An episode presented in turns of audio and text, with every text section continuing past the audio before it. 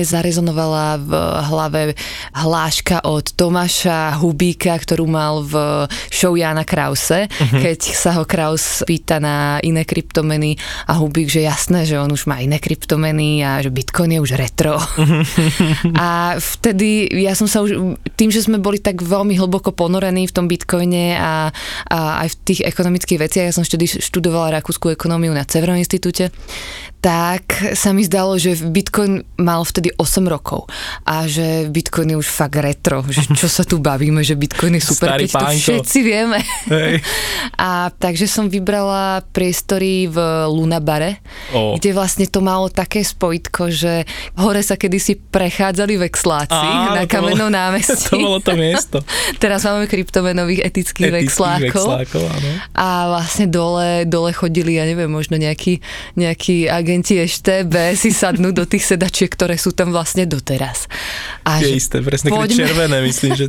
A poďme si sadnúť do týchto sedačiek a poďme si tam spraviť konferenciu Bitcoin je retro v týchto retro priestoroch. A takže ja som to najskôr ohlásila, až potom som zistila v Students for Liberty, že či to chcú teda robiť. či to hoď povolia. Hej, takže, takže išli, sme, išli sme do toho a e, naozaj, že aj ten line-up, že všetci tí speakery, to vlastne prednášky sú stále, stále dostupné, tak boli, že naozaj že dosť, dosť nadčasové, že teraz sa stále na tú konferenciu dívam a my sme tú konferenciu mali vypredanú už fakt, že popredu, že strašne skoro. Jednoducho Bitcoin. Podcast o budúcnosti peňazí, slobode a technológiách. Jednoducho Bitcoin.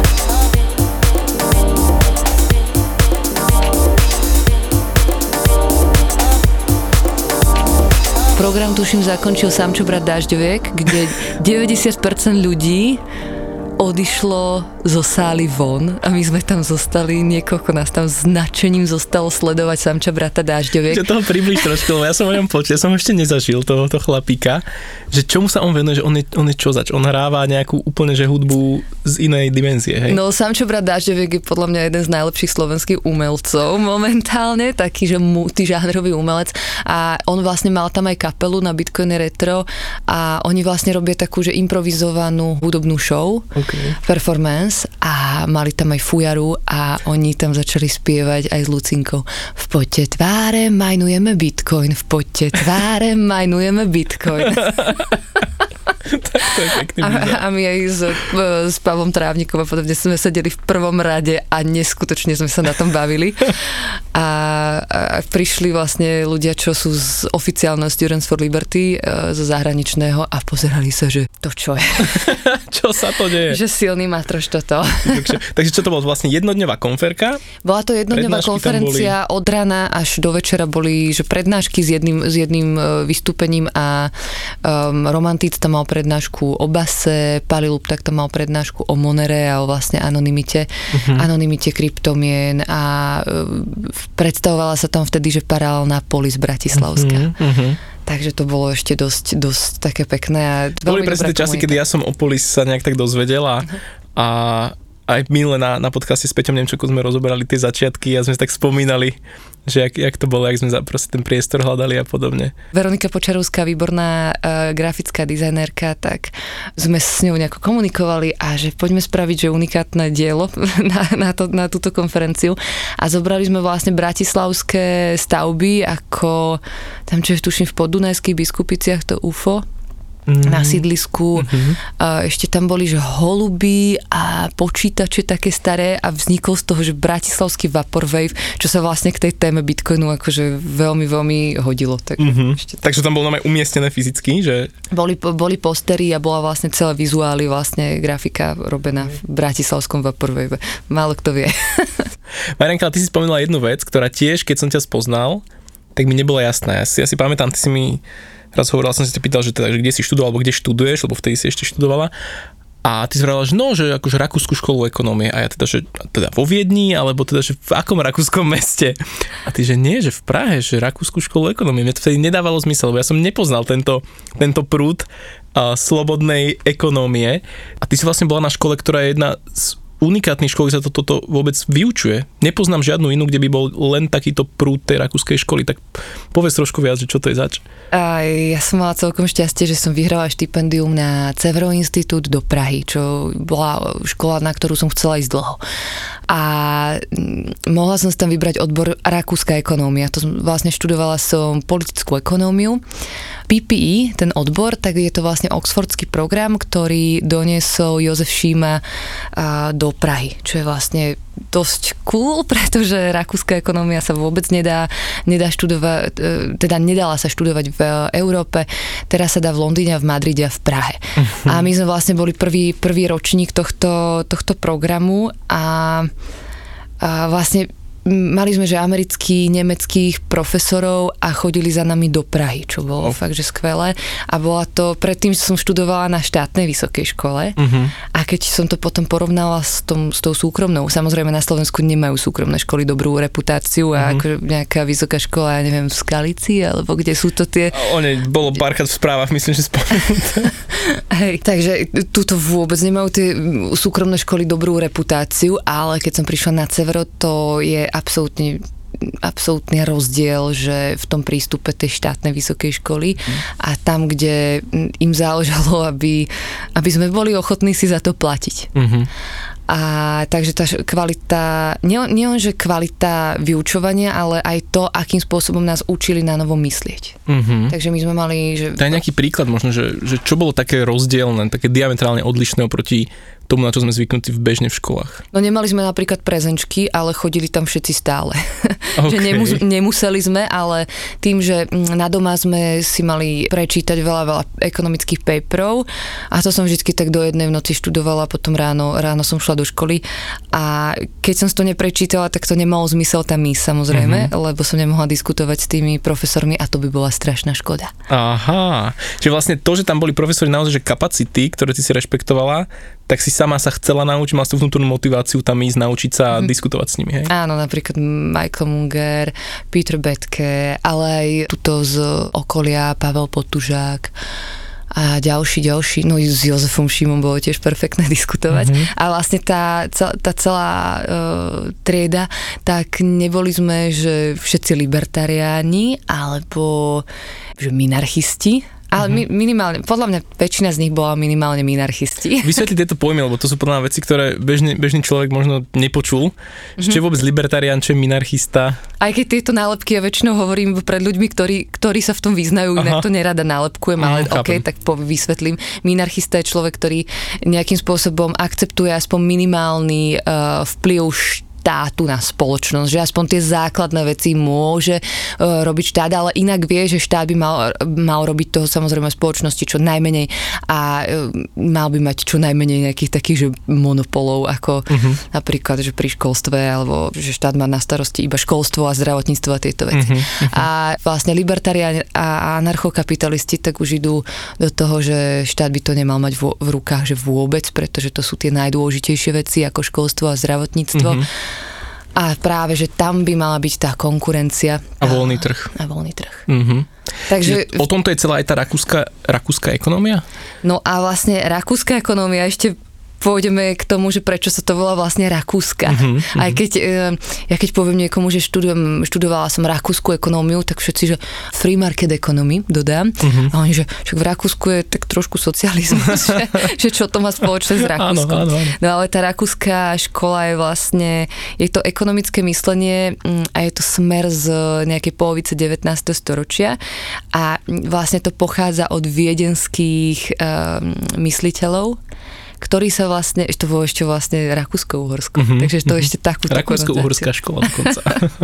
Ale oni vlastne, títo ľudia z Viedne a z Rakúska, tak z Rakúsko-Uhorska, tak vtedy oni odišli odtiaľ to mm-hmm. po väčšine. Bolo to kvôli tomu, akože ako, aká nesloboda tu bola? Mm, Či bolo to skôr ako taká asi... nejaká vidina, alebo viem, že myslím, že aj do Ameriky viacerí odišli. Áno, práve, že do Ameriky odišli podľa mňa z rôznych dôvodov, ale asi niekedy museli ísť napríklad na vojnu, alebo čo, mm-hmm. tak radšej išli možno študovať mm-hmm. rakúsku ekonómiu a za, zakladať to.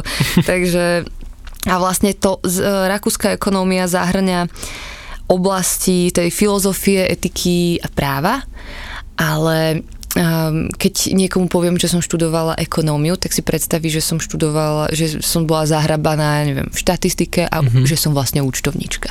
A my sme tam s číslami, že vôbec, takmer vôbec nerobili. Aha. Ok, mikro, makro samozrejme sme mali.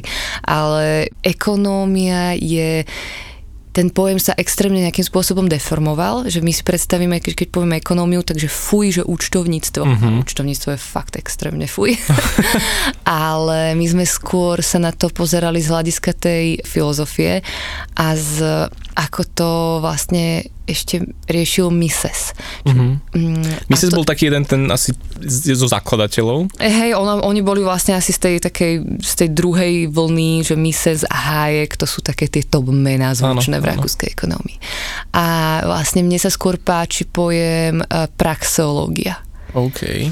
A vlastne tam ide o tú, že to je vlastne že teória nejakých medziludských interakcií, že kto mm, kto za koľko si niečo kúpi, vymení a tak, že vlastne my sa bavíme o, o, o medziludských interakciách, uh-huh. nie o číslach a o Jasné. tom, koľko peňazí musíme dať do obehu, aby sa stalo toto uh-huh. a mhm. tak ďalej. O hodnote a takýchto podobných konceptoch. Čo tiež, keď ja som sa do toho začal ponárať hlbšie, tak som si uvedomil, že to tu vlastne stále s nami bolo, že od praveku tie, tie medziludské výmeny boli medzi kmeňové, v rámci kmeňov a podobne a tá rakúska škola, alebo celko tá ekonomia popisuje vlastne tieto, tieto veci a mne tiež ma fascinuje tá filozofia za tým, že vlastne popísať to a snažiť sa tie zákony pomenovať a mhm. poukázať na to, ako mnohé štáty alebo spoločnosti idú proti týmto prírodným, názvem to, že zákonom.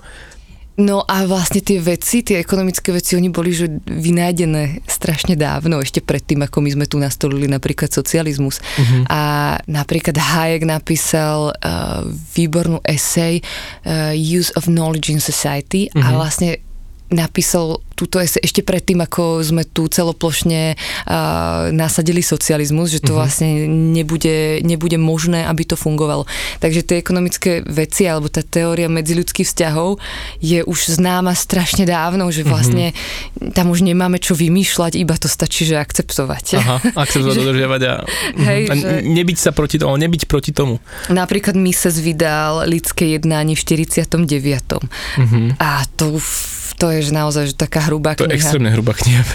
ktoré je popísané všetko a že vlastne o čom sa tu ďalej bavíme. Uh-huh. A potom vlastne tá rakúska ekonomia išla tak mimo ten hlavný prúd a veľakrát nie je tak úplne akceptovaná ak- zo strany ekonómov na zo, zo štátnych univerzít. Áno, tak keynesianci veľmi nie sú, myslím, že pro a tieto myšlienky. hejty sú tam stále, že neskutočné. A ten neustály boj, mne to mm-hmm. príde, že keby stále sa to nejak nerozuzlilo a stále tí pro štátni a tí, čo sú za tie regulácie a intervencie, non-stop bojujú s tými, ktorí za tú slobodu a za ten laissez-faire prístup. Či to vôbec niekedy sa rozuzli, že či niekedy tá spoločnosť si povie, že aha, tak naozaj toto je tá správnejšia cesta, alebo vždy tam podľa teba bude ten, ten súboj? Ja si myslím, že práve uh, cez ten Bitcoin sa to môže roz, rozuzliť. Áno. Aj keď nie úplne, ale myslím si z nejakej, z nejakej časti. Uh-huh. Ja si myslím, že keď sú keanesiani, nech si veria svojim, svojim veciam, akurát nech to nedobrovoľne nevinúcujú aj na, na nás. Spoločnosť. Na celú uh-huh. spoločnosť. Takže vlastne aj keby sme mali ten socialistický experiment, ktorý sme tu mali na našom území, keby bol robený ako napríklad e, kibuc v Izraeli, že na malých, na malých spoločenstvách, kde sa dobro dobrovoľne rozhodnú, že ideme, ideme si zoštátniť majetok v rámci tejto skupiny a budeme jednoducho obchodovať ako táto skupina, budeme mať všetko spoločné tak OK. Myslím si, že to nemá také extrémne dopady deštruktívne, ako, ako mal tento socialistický experiment, ktorý tu bol. Mm-hmm. Toľké roky a z ktorého sa spamätávame. A ktorý môžeme vidieť, myslím, že aj v iných krajinách typu Venezuela. Hej, že čo teraz poslednú dobu sa aj dozvenujem a to je neuveriteľné, čo tam sa, čo tam sa deje. Akože už to najhoršie možno má za sebou, ale stále je to ako veľký extrém. Čiže ty si povedala, že Bitcoin môže rozuzliť tú debatu a tú, tú dišputu medzi keynesianmi a, a libertariánmi? Neviem, či úplne, ale to, čo vlastne rakúska ekonómia kritizuje na centrálnom bankovníctve, uh-huh. tak e, Bitcoin to má vlastne napísané v tých protokoloch a už to nie je, men, je to nemenné. Uh-huh. A to, že je to ob, obmedzené množstvo, jednoducho je to robustné voči double spendingu a tak akože uh-huh. veľa, veľa tých funkcií, ktoré Bitcoin má, tak vlastne to je práve, že friendly z Rakúska rakúskou ekonómiou a je jasné, že ten autor musel mať myslenie rakúskej ekonomickej školy. Mm-hmm. To, mhm. je, to je tam že naozaj jasné, ako je ten protokol. Je to čitateľné vlastne aj z toho white paperu. Jasné. A vlastne, možno keby som v 70 rokoch študovala ekonómiu a mala by som si vybrať, že, že čomu teda budem veriť alebo ku ktorému uh, krídlu sa prikloním, tak by som možno až tak nešla po tej rakúskej ekonómii, pretože mňa presvedčili až práve, že anonymizačné nástroje a technológie uh, ako Bitcoin, uh, že, to, že, že vlastne rakúska ekonómia je fakt použiteľná dlhodobo. Uh-huh a je najprirodzenejšia. Tak, tak v takom súlade s tou realitou mi to príde mne osobne. Lebo ja si pamätám aj z tých, z tých diel, tých rakúskych ekonómov, že pre nich zlato bolo tými peniazmi, že oni naozaj dehonestovali tie papierové peniaze, ktoré sa vytlačia v neobmedzenom množstve na rozhodnutie pár ľuďoch, ale že zlato pre nich boli tie peniaze. Čiže ako by sa oni dnes pozerali na ten Bitcoin podľa teba? Mm, možno by sa na to tiež pozerali, že a vlastne toto nevieme chytiť, mm-hmm. ale vzhľadom k tomu, ako sa teraz vlastne, ako chodíme cez hranice a podobne, tak je vlastne dobre, že ten, že ten Bitcoin nedržíme, ale vlastne je to v nejakých 20 slovách, alebo mm-hmm. v Bitcoin trezore a tak. A myslím si, že by boli z toho, z toho radi, ak tomu pochopia. Mm-hmm. A, ale vidím momentálne na, na väčšine bitcoinerov, že oni vlastne nie sú, že by bitcoinery kvôli tej filozofii toho bitcoinu alebo to, že to vlastne je tá rakúska ekonomická škola mm-hmm. že ten protokol je fakt, že geniálne napísaný, ale sú bitcoinery kvôli in- investovaniu.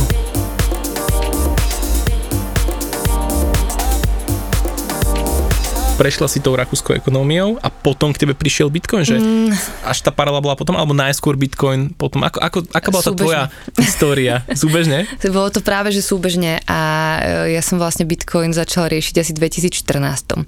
A a postupne v 2015 som začala riešiť aj tú rakúskú ekonomickú školu. A tým, že mne vlastne spojenie týchto technológií a ekonómie vysvetlil Pali Lupták. no, to je najväčší kryptoapoštol a v jeho podaní to je že naživo, neviem, tie Facebook statusy sú jedna vec, ale že naživo, keď e, sa s ním človek rozpráva a argumenty... Nechceš odísť chceš počúvať. Áno. To je proste pali. To je, že kryptomša poriadna, no tak vtedy mi to, že dalo, že totálne jasný, jasný zmysel, ale tam ešte veľa vecí sú také, že o nich hovoríme málo, ale považujeme ich za extrémne geniálne, to sú práve, že tie, tie anonimné kryptomeny. Uh-huh. A ja som vlastne potom e, na Cevre písala aj diplomku, že anonymizačné nástroje a ich vplyv na finančný systém. Uh-huh. A k čomu si dospela?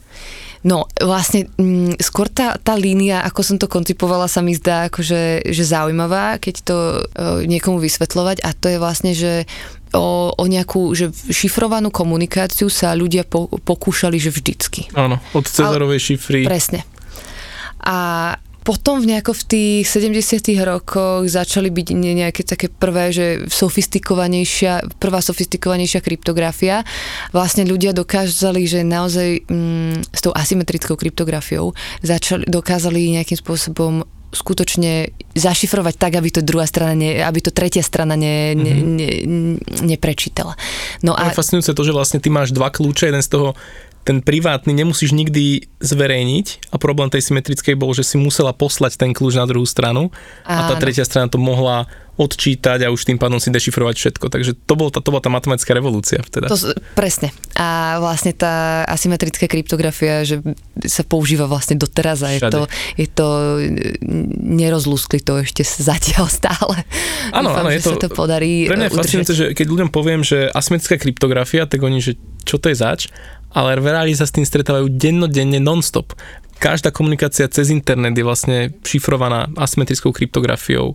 Hej, že strašne veľa vecí, ktoré denne by, by, využívame, hm. tak to má v sebe a ani si to nevy, neuvedomujeme. No a vlastne ľudia vždy chceli teda posielať si anonymne správy. Uh-huh. A to keď prišla asymetrická kryptografia a PGPčko, tak dokázali si medzi sebou posielať absolútne anonymne správy. No a potom zvaž, začali zvažovať, že ako si anonymne posielať peniaze. Uh-huh. aby, to nikto, aby to nikto nezistil. Takže samozrejme boli pokusy, ale technologicky sa to ešte nebolo, nebolo na tak vysokej úrovni. A vlastne to prišlo až s Monerom, uh-huh, že uh-huh. dokážeme si absolútne anonymne posielať peniaze s tým, že vlastne tam nie je známa ani suma, ani komu to ide vlastne tie koiny nemajú už žiadnu históriu, presne ako, ako koiny, ktoré máme v peňaženke. Uh-huh, uh-huh. Ale keď máš také jednu, jednu eurovú mincu, nevieš od koho išla, cez koho Áno, išla? že či ňou nebolo kupované, ja neviem, detské porno alebo čokoľvek, fakt, že nevieme. A robili si nejaké analýzy, čo viem, že zistili, že nám obrovské množstvo bankoviek, že sú stopy kokainu na dolárových bankovkách, nejakých jednodolárovkách alebo takýchto.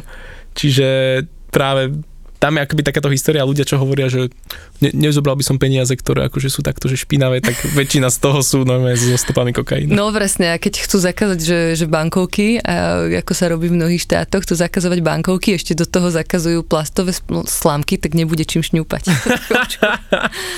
ale to Svet je strašné, ale čo už, deje sa to, no. Takže vlastne ľudia chceli teda anonimne e, komunikovať a vlastne to, to, že anonimne, to, že posielame niekomu peniaze to je no anonimne, neanonimne, ale tak to je vlastne tiež iba informácia. Áno. Že sa z jednej peňaženky pripíše niečo na druhú peňaženku. Uh-huh, uh-huh. A už keď sme mali anonimné no, komunikáciu, tak vieme už aj anonimne posielať peniaze a potom už je len otázka času, aby sme ano, úplne anonimne obchodovali uh-huh. a to vlastne Open Bazaar a podobne tak e, dokázali. Takže vlastne je tu je tu vlastne úplne že nejaký taký nový ostrov slobody, kde môžeme fungovať absolútne anonymne, mm-hmm. ale samozrejme sú tam silné reputačné mechanizmy, akože tie sú vybudované naozaj robustne. Ale to v Monere není, tam není žiaden reputačný mechanizmus nutný tie transakcie sú tam zaznamenávané z jednej strany na druhú. Mm-hmm. Nie je tam akože reputačný. Jasne. Skôr reputačné mechanizmy sú na tých, black, na tých black marketoch alebo, alebo na tom open bazare, uh-huh. že medzi nákupujúcimi a predávajúcimi. Tam ano. je to dôležité.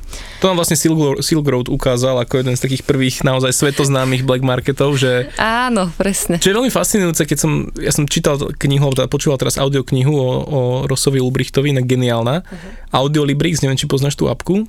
Česká firma, česká aplikácia, oni tam majú rôzne audioknihy, ale v češtine. A perfektne česky nahovorená kniha um, o, o Rosovi Ulbrichtovi a Silk Road. A tam to bolo krásne vlastne ukázané, že aj tá kvalita dokonca tých, tých drog a všetkého, že bola oveľa vyššia ako na tej ulici. A toto bolo veľmi fascinujúce, že vlastne vďaka tej reputácii dokonca aj takáto vec ako, ako drogy mm-hmm. sa, sa, sa zvýšila ich kvalita, hej, že čo bolo, čo bolo normálne tiež taký názvem to, že experiment, ktorý dopadol veľmi zaujímavo a bohužiaľ pre Rosa nie je úplne dobre. Hej, mne to je fakt, že strašne ľúto, že dostal dvojité do živote a teraz vlastne mal nejakú akože telefonát z tej basy. Počúval som to na majamskej konferencii. Kruté, kruté. Stra- akože tlačili sa mi slzy do očí, keď som mm-hmm. to mhm. počúval. To bolo mm-hmm. fakt drsné. Keď mm-hmm. Rosa Ulbrichta uh, zatvorili a Silk Road Market uh, išiel k zemi mm-hmm. a vlastne americká vláda zobrala strašne veľa bitcoinov tým ľuďom, že strašidelne veľa a tak vlastne zo dňa na deň vzniklo desiatky ďalších. Presne. A to je krásne na tom. No a vlastne presne o tom hovorím, že vlastne my už keď tu máme tú technológiu na anonimnú komunikáciu, anonimné platenie, anonimné obchodovanie, tak vytvárame, že absolútne nový ostrov slobody, uh-huh. uh, kedy my nemôžeme zisťovať, že či, či, či sú to len dobré veci, že či sa tam nepredávajú, ja neviem, nože alebo horšie veci, ale technologicky to je už možné a už sa to voči tomu nedá, nedá nejakým spôsobom brániť. Gin je už z flašky von? Áno, a je to, je to tam, takže mm, ja si myslím, že to akože môže byť platforma na strašne veľa dobrých vecí práve, že? Pretože tým, že tam pre niekoho je dobré, že tam nie sú napríklad nejaké, ja neviem, licencie na lieky alebo neviem čo mm-hmm. a mhm. pre niekoho je to zlé, ale ako je to tu a každý si môže vybrať, kde chce, kde chce obchodovať, ale toto si myslím, že bude, bude rásť. Uh-huh. A na Silk Road markete to bolo v istú dobu, tam bolo viacej, do, viacej skvelých akože transakcií medzi ľuďmi, jak na Amazone v tú dobu, podľa mňa. Áno, myslím, oni, oni prečo aj Amazon no, vtedy. A bolo tam, že strašne veľa, že obojstranne dobrovoľných vzťahov, kde to je podľa mňa, že princíp kapitalizmu, že po obojstranne dobrovoľnej výmene tovaru služieb za, e, sú obe strany spokojnejšie. Toto je to presne. A sme šťastnejší. Presne, že každý si cení tú druhú vec viac ako to, čo má a tým pádom ja ti dám peniaze za, za niečo, tým pádom ja cením tvoju viac, vec viac ako svoje peniaze a ty ceníš tie peniaze viac ako svoju vec. Čiže obaja sú spokojnejší, vytvorilo sa vlastne dobro na obidvoch stranách a prebehla dobrovoľná výmena.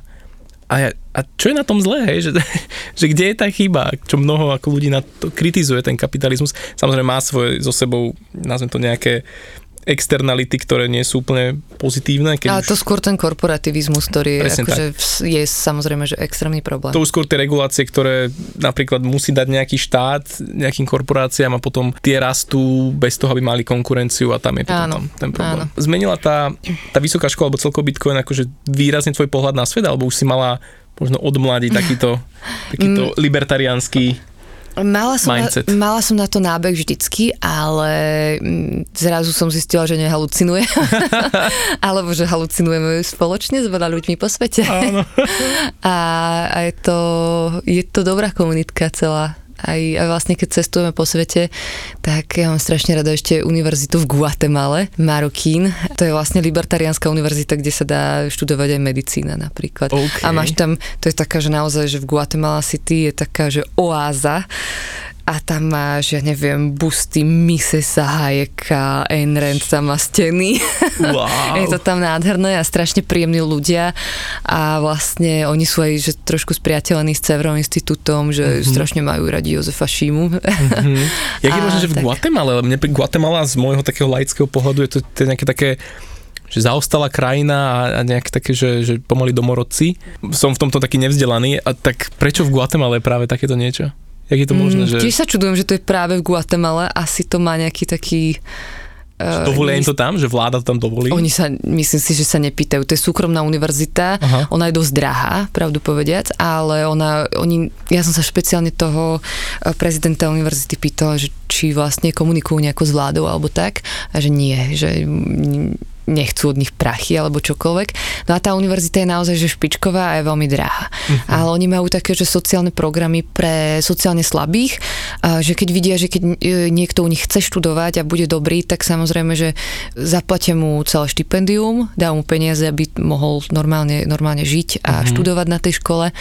A majú aj prípady, že keby ten študent, budúci študent musel, musel vlastne platiť rodine, ešte zarábať na celú rodinu, lebo to tak veľakrát býva, No jasne. že nejaké šikovné dieťa a musí zarábať na celú rodinu, tak oni ešte nie, že mu zaplatia štipendium, ale ešte posielajú aj peniaze jeho rodine, aby ho vlastne mohli odtiaľ zobrať a, a, a mohol sa mohol študovať. Hej, takže že sú Bez toho, aby ich niekto nutil do toho. Presne tak. Toto je tá krása. Mhm. Že zrazu sa dá aj sociálne dobro robiť bez toho, aby sme mali sociálny program a nejaké balíčky a toto všetko. No. A vlastne uh, táto univerzita v Guatemala City, tak oni vlastne organizujú ešte Monte Pelerin Society. Mm, čo to To je? je vlastne taká svetová skupina najlepších ekonómov, rakúskych ekonómov a oni sa stretávajú dvakrát ročne. Uh-huh. A je to naozaj že veľmi prestížna spoločnosť, uh-huh. že ťažko sa, tam, ťažko sa tam dostáva a sú tam vlastne tí, tí moji profesori z Cevero institútu tak väčšinou tam chodili. A oni si pozývali všelijakých ľudí ešte z napríklad, vždycky aká je téma, ale z technologického sveta a zistiu, že ako ďalej formu, formovať tie myšlienky uh-huh. a, a je to neskutočne krásna, akože krásne konferencie majú. Wow. A Monte Pelerin Society, to je taká, to je taká topka, že keď e, rakúsky ekonom patrí do Monte Pelerin Society, tak wow, alebo keď ho tam pozývajú. Tak to je Takže- také, akože také prestíž. No, tam býva, neviem, 60-70 ľudí, minule mali stretnutie na Gran Canárii Mhm. A minule v Guatemala City a tak, takže je to spojené s tou univerzitou Guatemala City. Takže jedného dňa Marianka ťa tam uvidíme. Ja už som tam bola samozrejme. A, OK. Ale ako, chcela by som tam ísť ako, ako ekonom, ktorý Ako tam má pozvaný ekonom, hej, že si to Hej. Dobre, dobre, tak budeme ti držať palce.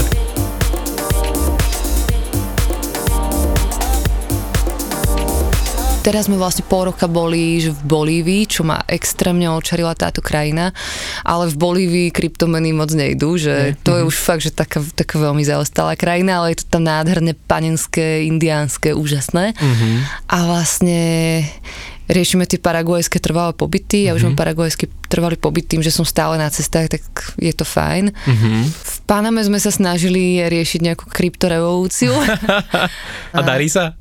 Či zatiaľ to je tam nejak stojí? Mm. Akože v Paname vznikla veľmi veľká kryptokomunita, že bola som v Mexiku na, na témaskal rituály, či taký saunový rituál a vedľa mňa týpek e, poznal celú tú kryptomenovú komunitu v Paname, čisto OK. náhodou, hej, že takto je to až poprepájané. A vlastne bitcoinové automaty sú takto, že väčšinou, že v Paname sú, ja neviem, v Gruzínsku, ale s takými poplatkami v Gruzínsku tam boli poplatky, ja neviem, cez 20% alebo aj viac. Tak zlaté Slovensko ešte. No. A, dvomi, napríklad. Ki- v Kieve je strašne veľa aj, aj bitcoinových automatov a tá komunita je tam celkom silná, prekvapivo v Kieve Mhm. na Ukrajine, čo by sme nepovedali. A v Amerike sme samozrejme skúšali, ale tam, e, tam boli bitcoinové automaty, ale tam sme museli, tuším, skenovať IDčko, alebo že to nebolo úplne Mhm. anonymné. A mení sa to, rôzne sa to mení. Ale keď chcem zaplatiť kryptom, tak ako pozriem si tú kaviareň a a idem tam, ale ja si stále myslím, že jedna, nebola som v Číne samozrejme, ale uh-huh. je to tak, že jedna z najbrutálnejších eh, kryptokomunít je v Československu. O tom som tiež počul, no. že ako tu je to že aj svet vníma túto komunitu ako veľmi progresívnu a, a, a veľkú. vlastne taký pekný priestor, ako je paralelný polis, tak to nemajú nikde. Súhlasím. A vlastne ako tak vybudovaný, že aj tie myšlienky, aj, aj tá výborná káva a tak ďalej. A vlastne ja som strašne rada, že sa to stalo. Že sa vlastne spojila umelecká skupina z toho ven, mm-hmm. čo vlastne vedia nejakým spôsobom tak ako vnikať do tej spoločnosti uh-huh. mm, zaujímavými spôsobmi a, a meniť to tak trošku, alebo aspoň vyvolávať také tie burlivé diskusie uh-huh. a spojili sa so slovenskými hackermi to je riadne, riadne kombo. A vlastne z hackerspaceu, lebo neviem, tie, ten koncept hackerspaceu je, je známy už strašne dlho, mm-hmm. tuším od 90 rokov a tie hackerspacey po celom svete mm, v San Francisku, v New Yorku, tu, tak vyzerajú vždy ako, e, ako také miestnosti, veľké miestnosti, kde sedí veľa geekov, sú tam špinavé hajzle a, a je to vždycky, Veľa matečka. Veľa matečka, samozrejme, z Nemecka. Áno. No ale tá umelecká skupina z toho ven, alebo tí ľudia, ktorí sa do toho vtedy ponorili v tom 2014. Ty si bola pri začiatkoch vtedy paralelní polis? Ja som prišla 2015. Uh-huh. Mhm. Čiže bola hej. si akože tesne po zrode. Hej, hej, hej. Uh-huh. A e, takže oni tomu dali ten design a to, že poďme učiť ľudí cez tú kávičku uh, si vstúpiť do toho kryptosveta. Uh-huh. A to uh-huh. je super zase. To bolo tiež pre mňa fascinujúce, že Takže... to keď som spoznal Juriho a sadli sme si spolu, presne pamätám vo Vagamame 2017 rok, ja som vtedy Jurimu rozprával o našom projekte Životológia, čo sme vzdelávali decka. A Juri iba také, že no, že tu zakladáme paralelnú polis. A ja, že to už som niečo počul, že v Čechách také, že hej, hej, že to sme založili. Tak im povedal viac ja, že toto je presne ono, že toto, je, toto sú ľudia, s ktorými proste chcem byť nonstop. Takže to bolo pre mňa tiež extrémne fascinujúce a, na, na obraz Českej paralelní polis, že presne, ak si hovorila, dali tomu dizajn, dali tomu ten zážitok mhm. a, a učiť ľudí cez tú priamu skúsenosť robiť s tými kryptomenami čo viac. Čo je pre, pre ťa, Marenka, teraz také, že čomu, čomu sa venuješ? Ja viem, že ty si robila že žurnalistika. Hej, hej, ja som písala vlastne pre časopis Týždeň. Áno. A to bolo super, uh-huh. to ma veľmi, veľmi bavilo, ale mm, potom som tak nejakým spôsobom, jednak som chcela odísť do tej Latinskej Ameriky, uh-huh ale ešte predtým tak som nejako tak tušila, že nechcem sa až tak veľmi venovať politike. Že aj keď som vyštudovala tú tú politickú ekonómiu a práve som zistila tie mechanizmy, ako to funguje, tak nechcem tomu zasvetiť život. Uh-huh. Lebo ak máme nejaký taký že objekt, a to je jedno, či sa mu venujeme z pozitívnej alebo negatívnej strany, ale nejakým spôsobom nás to trošku žuje, lebo ten objekt je strašne špinavý. Uh-huh, a tá politika je taká. Takže uh, ja milujem písať reportáže, aj moderovať, aj točiť veci a Uh, veď aj vlastne z ciest mám toho dosť už popísaného, aj z mm-hmm. Bolívie a tak. Ale, ale tá politika nie. Mm-hmm. Je to mhm. podľa mňa nejakým spôsobom, že nemeniteľné z našej perspektívy uh, životov, mm-hmm. dĺžky životov. Takže ak to niekto chce reformovať, tak samozrejme nech to robí, ale ja vidím skôr uh, možnosti v iných v iných častiach. Mm-hmm. Takže ja som na tom tak trošičku sa, sa nejakým spôsobom zastavila, že poobzerala som sa, že toto nie. Mm-hmm. A že chcem ísť radšej, radšej iným smerom. A skôr teda stále v, uh, akoby v tej téme písania článkov a, a publicistiky, len akože inú oblasť rozoberať, alebo aj kompletne ísť akože iným smerom? Práve, že bez problémov aj, aj iným smerom, lebo akože v rámci uh, budovania neuroplasticity v mozgu je lepšie ísť aj inými smermi. Jasné. Ale akože práve, že ma baví dosť aj to video a a, a nejakým spôsobom moderovanie a, asi mám taký iný pohľad na svet mm-hmm. ako, ako väčšina ľudí, takže asi by som ho mala začať možno ukazovať ostatným a to by bolo fajn. Jo, to by som bol veľmi rád.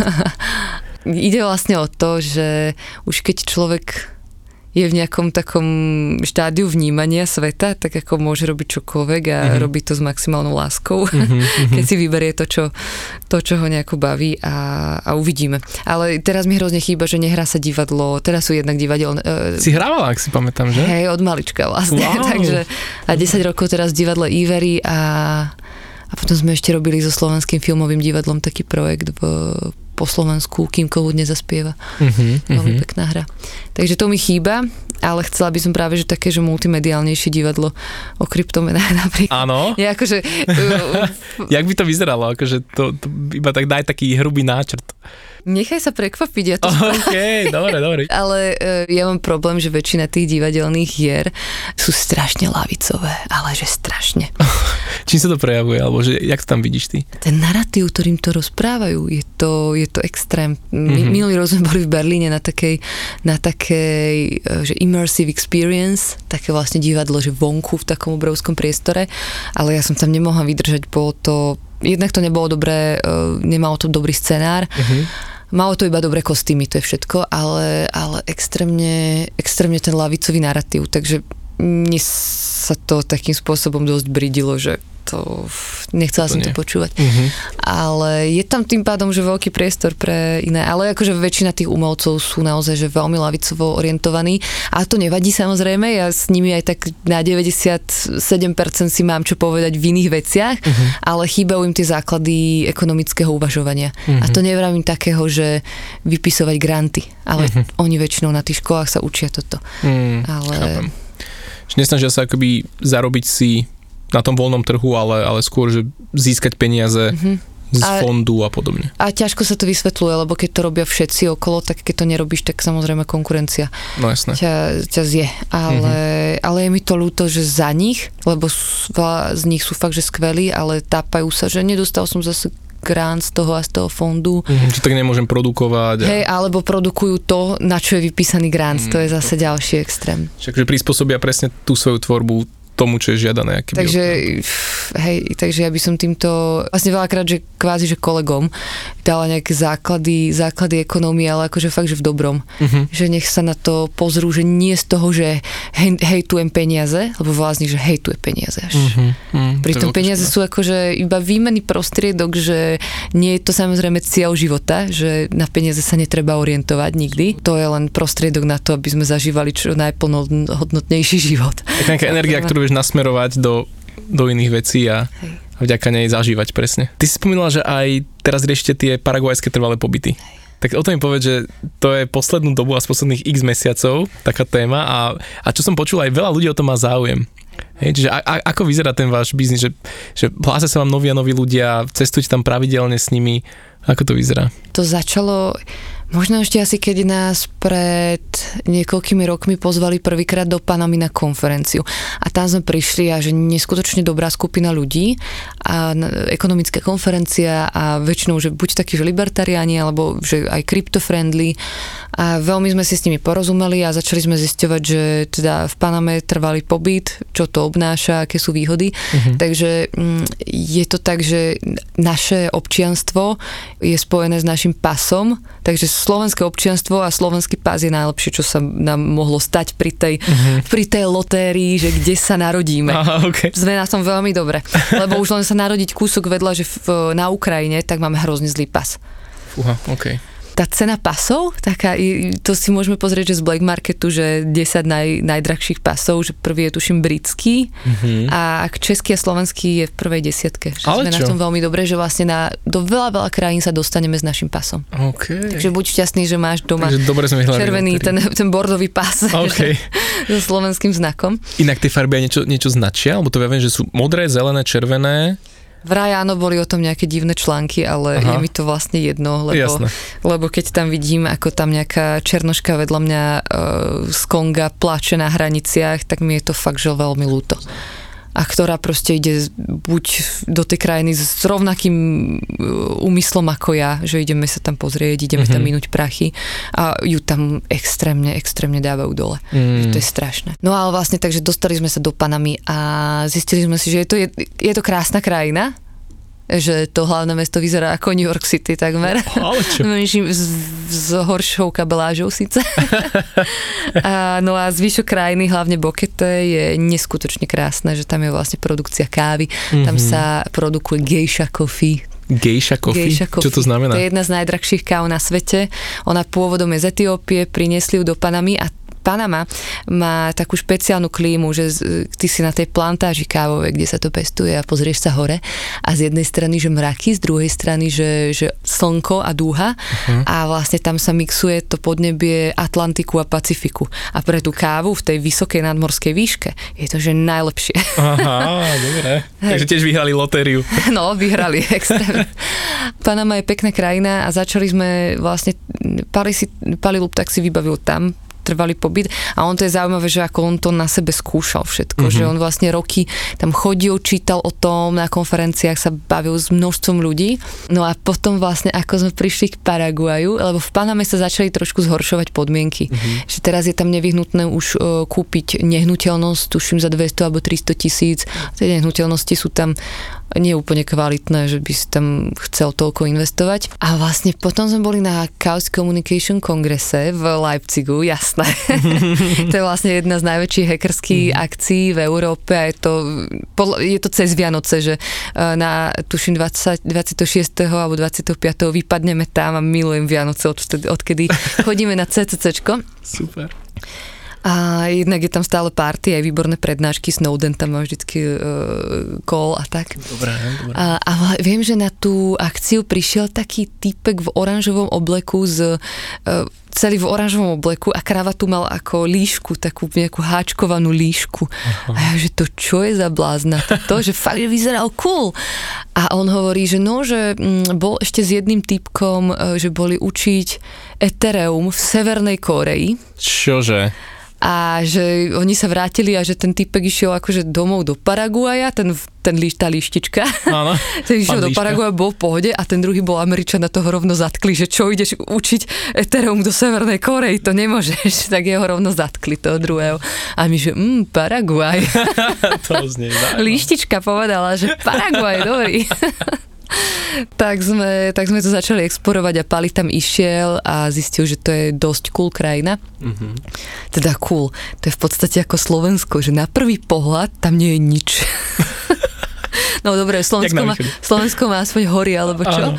ale tam je to ešte rovinaté a vlastne na prvý pohľad, že úplná nuda. Mm-hmm. Vlastne máš, máš cestovateľský guide, že Lonely Planet a podobne Áno. a Lonely Planet o Paraguay ani neexistuje.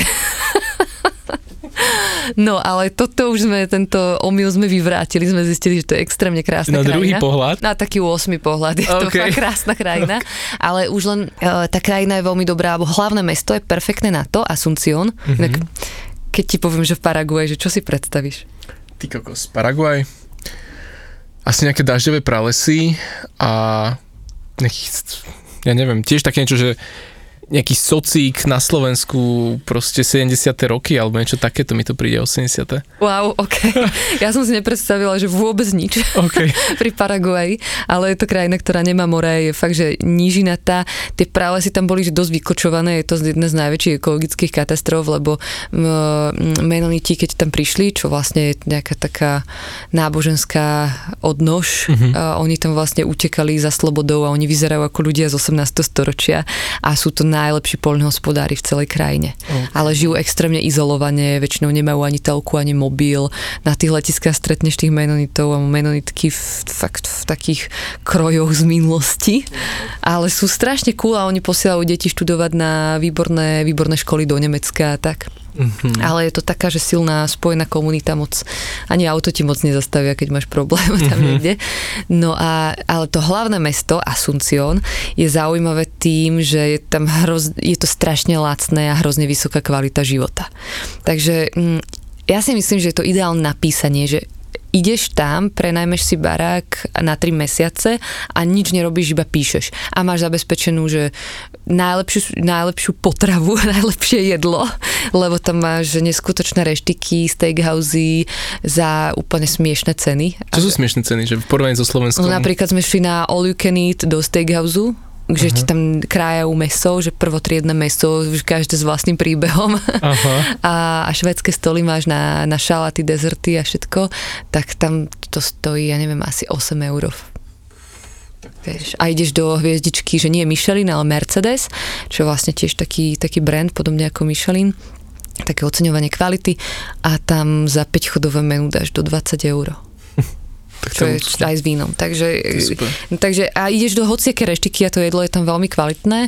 Bývanie je tam lacné a sú tam perfektné masáže, že dvojhodinová masáž asi 20 dolárov. Mhm. Perfekt. Takže ideš tam, môžeš celý čas písať, žiješ lacný život, um, prípadne môžeš ísť tak trošku ďalej, ďalej od mesta um, a tam sú vlastne také mini pralesy, alebo ne, ne, neviem, či to nazývať prales, ale také tie lesnatejšie časti Uh-huh. a tam sa zavrieť a iba, iba písať alebo čokoľvek, alebo ako firma tam zavrieť a robiť na nejakom startupe alebo čo. Mhm. Takže, takže v pohodičke. V, To je dobré. tam dobré. Aj dobrí ľudia sú tam. Mhm. To je inak dôležité ešte veľmi. Že, že akí sú tam ľudia a aká je tam bezpečnosť. Lebo napríklad Mexiko je také trošku nebezpečnejšie pre Mhm. väčšinu ľudí, ale je, je ako neci, že miera pozornosti, ktorú musíš venovať bezpečnosti na ulici alebo v reštike je dosť vysoká. Že celkom to unavuje. Mhm. Ale ten Paraguay je taký, že aj ja sa tam môžem v noci prechádzať ako žena sama e, a nemám s tým problém. Uh-huh. A zdravotníctvo ako? Čisto náhodou som e, z, otestovala zdravotníctvo v veľa týchto krajinách, ale v Paraguaji to bolo tak, že som bola vo Filadelfii. To je v Paraguaji, že maximálne paži také mestečko, kde sme šli asi tisíc kilometrov, aby sme sa pozreli, ako žijú menoniti. A prišli sme tam a žiadny z menonitov na- ne- ne- nás nechcel zobrať na farmu, lebo oni sú tak extrémne uzavretí. Ale vlastne, vlastne hovorili, ako sú trošku sa s nami porozprávali, ale moc nás nechceli ďalej brať. Mm-hmm. Som mala šialené bolesti zubov, tak som tam šla na nejakú, na nejakú kliniku, ale to bolo, že na konci sveta. To je ako keby som, neviem, či ja som z Považia, tak môžem spomenúť Hornú Marikovú. ale asi ešte je väčšia paža, lebo tam okolo toho stovky kilometrov nie je nič, iba polia OK. a oni tam farmárčia. A išla som tam k zubárke a zubárka, ktorá hovorila plynule nemecky alebo nejakou takou pozostatkovou nemčinou, Mhm. ale hovorila samozrejme španielsky. A oficiálny jazyk inak v Paraguaji je, že španielčina a guarani. To je vlastne indiánsky jazyk, ale tým aj, aj IDčko mám v guarani a španielčine. Mhm. No a na túto zubnú kliniku som prišla a že prvotriedna technika, prvotriedny prístup a na konci sveta, to ako fakt nejakej dedine, keby som bola. Geniálne. A úplná pohodička. No a v hlavnom meste majú super nemocnice. Uh-huh. Takže my si myslíme, že tam aj v Mexiku alebo kde, že sú tam nemocnice z vlnitého plechu, Uh-huh. ale sú tam skvelé nemocnice a tým, že som si to kešovala a potom mi to vlastne poisťovňa vyplatila, tak neplatila som za to až také horibilné sumy. Uh-huh. Že myslím si, že priemerný, čo už len živnostník, tuto platí viacej za zdravotku ako... Tam za nejaký zákrok Hej. vôbec. A kryptomenami dá sa tam platiť niekde? No? Paraguay má e, jednu z najlacnejších energií. To znamená, že um, oni tam majú takú obrovskú Dokonca vodnú... vyvážajú, myslím. Oni 70% vyvážajú. To je- Nie, že vyvážajú, že za prachy veľakrát aj zadarmo to dávajú do okolitých štátov, takže oni fakt, že nadprodukcia energie a už Ideme tam... ťažiť do Paraguaja. No hej, ale už sú tam. Už je tam niekoľko... Uh, len kamoška bola v okolí Asunciona, už sú tam nejaké tri kryptofarmy také, o ktorých vie, že na, kde sú a podľa mňa to je ich tam viacej. Za vami chodia ľudia, ktorí chcú trvalý pobyt v Paraguaji a vy im pomáhate s celým tým procesom. A, ale samozrejme, a, ale nie sú to žiadni, že nejakí politici, ktorí potrebujú utiecť pred zákonom, Mhm. alebo čo. Jednak to akože z etických dôvodov, že žiadna cesta. Áno, jasné. To ako, neviem, ako s každým, s kým ja napríklad chcem robiť, tak to musí byť uh, eticky založený človek. Mhm. A, a v Liberation Travel tým, že to založil Pali, tak oni sú etickí hackery, tak ako tam je vysoká miera etiky. Mhm. Preto aj vlastne začali eh, robiť tú iniciatívu Nepracujeme pre štát. Uh-huh, uh-huh. Klienti sú väčšinou ľudia, ktorí sú že digitálni nomádi, že fakt, že väčšinu času cestujú a z, ukážeme im ten Paraguaj, alebo už to poznajú, že wow, že toto je dobrá, dobrá destinácia, že tam viem trošku zakempiť a Mhm. hodí sa mi to. Uh-huh. Takže Parádka. väčšinou akože nie ľudia, ktorí tu majú, že non-stop, ktorí tu podnikajú na Slovensku, majú tu, ja neviem, kaviarne alebo čo, tak to ako musia, musia túto si riešiť všetko. Takí nomádi, čo tam Je ich dosť, ako je dosť tých nomádov, že čo my, my stretávame, takže, takže pohodička.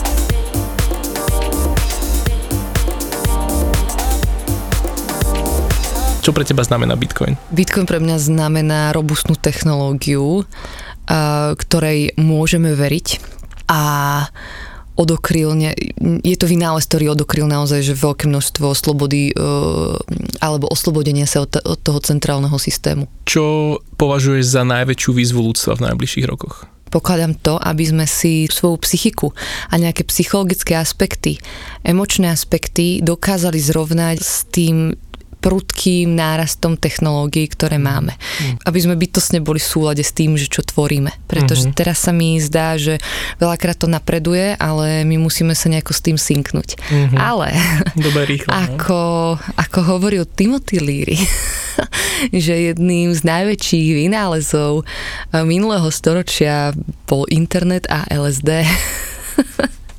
a myslím si, že nejaká taká tá expanzia vedomia bude nevyhnutná pre tých, ktorí sa budú chcieť nejakým spôsobom adaptovať. Že tá miera adaptability je podľa mňa, že najväčšia taká výzva, aby sme to zvládli. Lebo keď sa pozrieš na spoločnosť alebo na bežných voličov teraz, tak tam je, že extrémne nízka miera adaptability, normálne ich neurónového systému uh-huh. na nové podmienky. A myslím si, že vďaka, že, že za to môže dosť z veľkej miery ten štát, ktorý uh-huh. tu máme, ktorý ich udržuje, že tu my sa o vás postaráme, on sa o nich samozrejme nestará, ale vytvára im ilúziu, že že sú v bezpečí, že sa nemusia o nič starať a vlastne nepríjmajte nové veci. Takže mm, aj pri Bitcoine je vidieť, ako niektorí to strašidelne odmietajú. Uh-huh a niektorí samozrejme zase naopak, že príjmajú, lebo chcú niečo nové, ale tie mentálne procesy na prijatie nových, tá neuroplasticita v mozgu, to nie každý ju má tak, ano. aby išiel po tých nových veciach ako po údenom. No. Mm-hmm. Čo by si odporúčila nováčikom v Bitcoine? Aby si to nielen nakúpili a kvôli tomu, že to má kamoš, lebo keď počúvame niektorých tých uh, youtuberov, že vlastne prezentujú sa, merajú si, že ja mám, ja mám takéto portfólio kryptomien a tak, ale aby nekupovali Bitcoin a Monero. a a aby sa o tom fakt, že vzdelávali aj po tej filozofickej stránke. Nie je veľa platform, ktoré vzdelávajú po, tých, po tej filozofickej stránke. Uh-huh. Ja si myslím, že veľmi dobre to robila Paralelní Polis uh-huh. a Paralelná Polis, ale teraz samozrejme tam sú aj iné témy, ale e, hlavne to, to štúdium toho, čo, čo to je, aby to len tak bezhlavo nenakupovali. Ešte dôležitá vec, aby okryptili každého člena v rodine. To je také, že zaplatím ti, ja neviem, za obed alebo za, za niečo a okryptili ho. Reálne mu vytvorili tú peňaženku a pomohli mu aspoň tým malým krôčikom, aby išiel ďalej, tak ako sme to robili kryptoapoštoli, ako sme boli v polise. Jednoducho Bitcoin. Podcast o budúcnosti peňazí, slobode a technológiách. Jednoducho Bitcoin.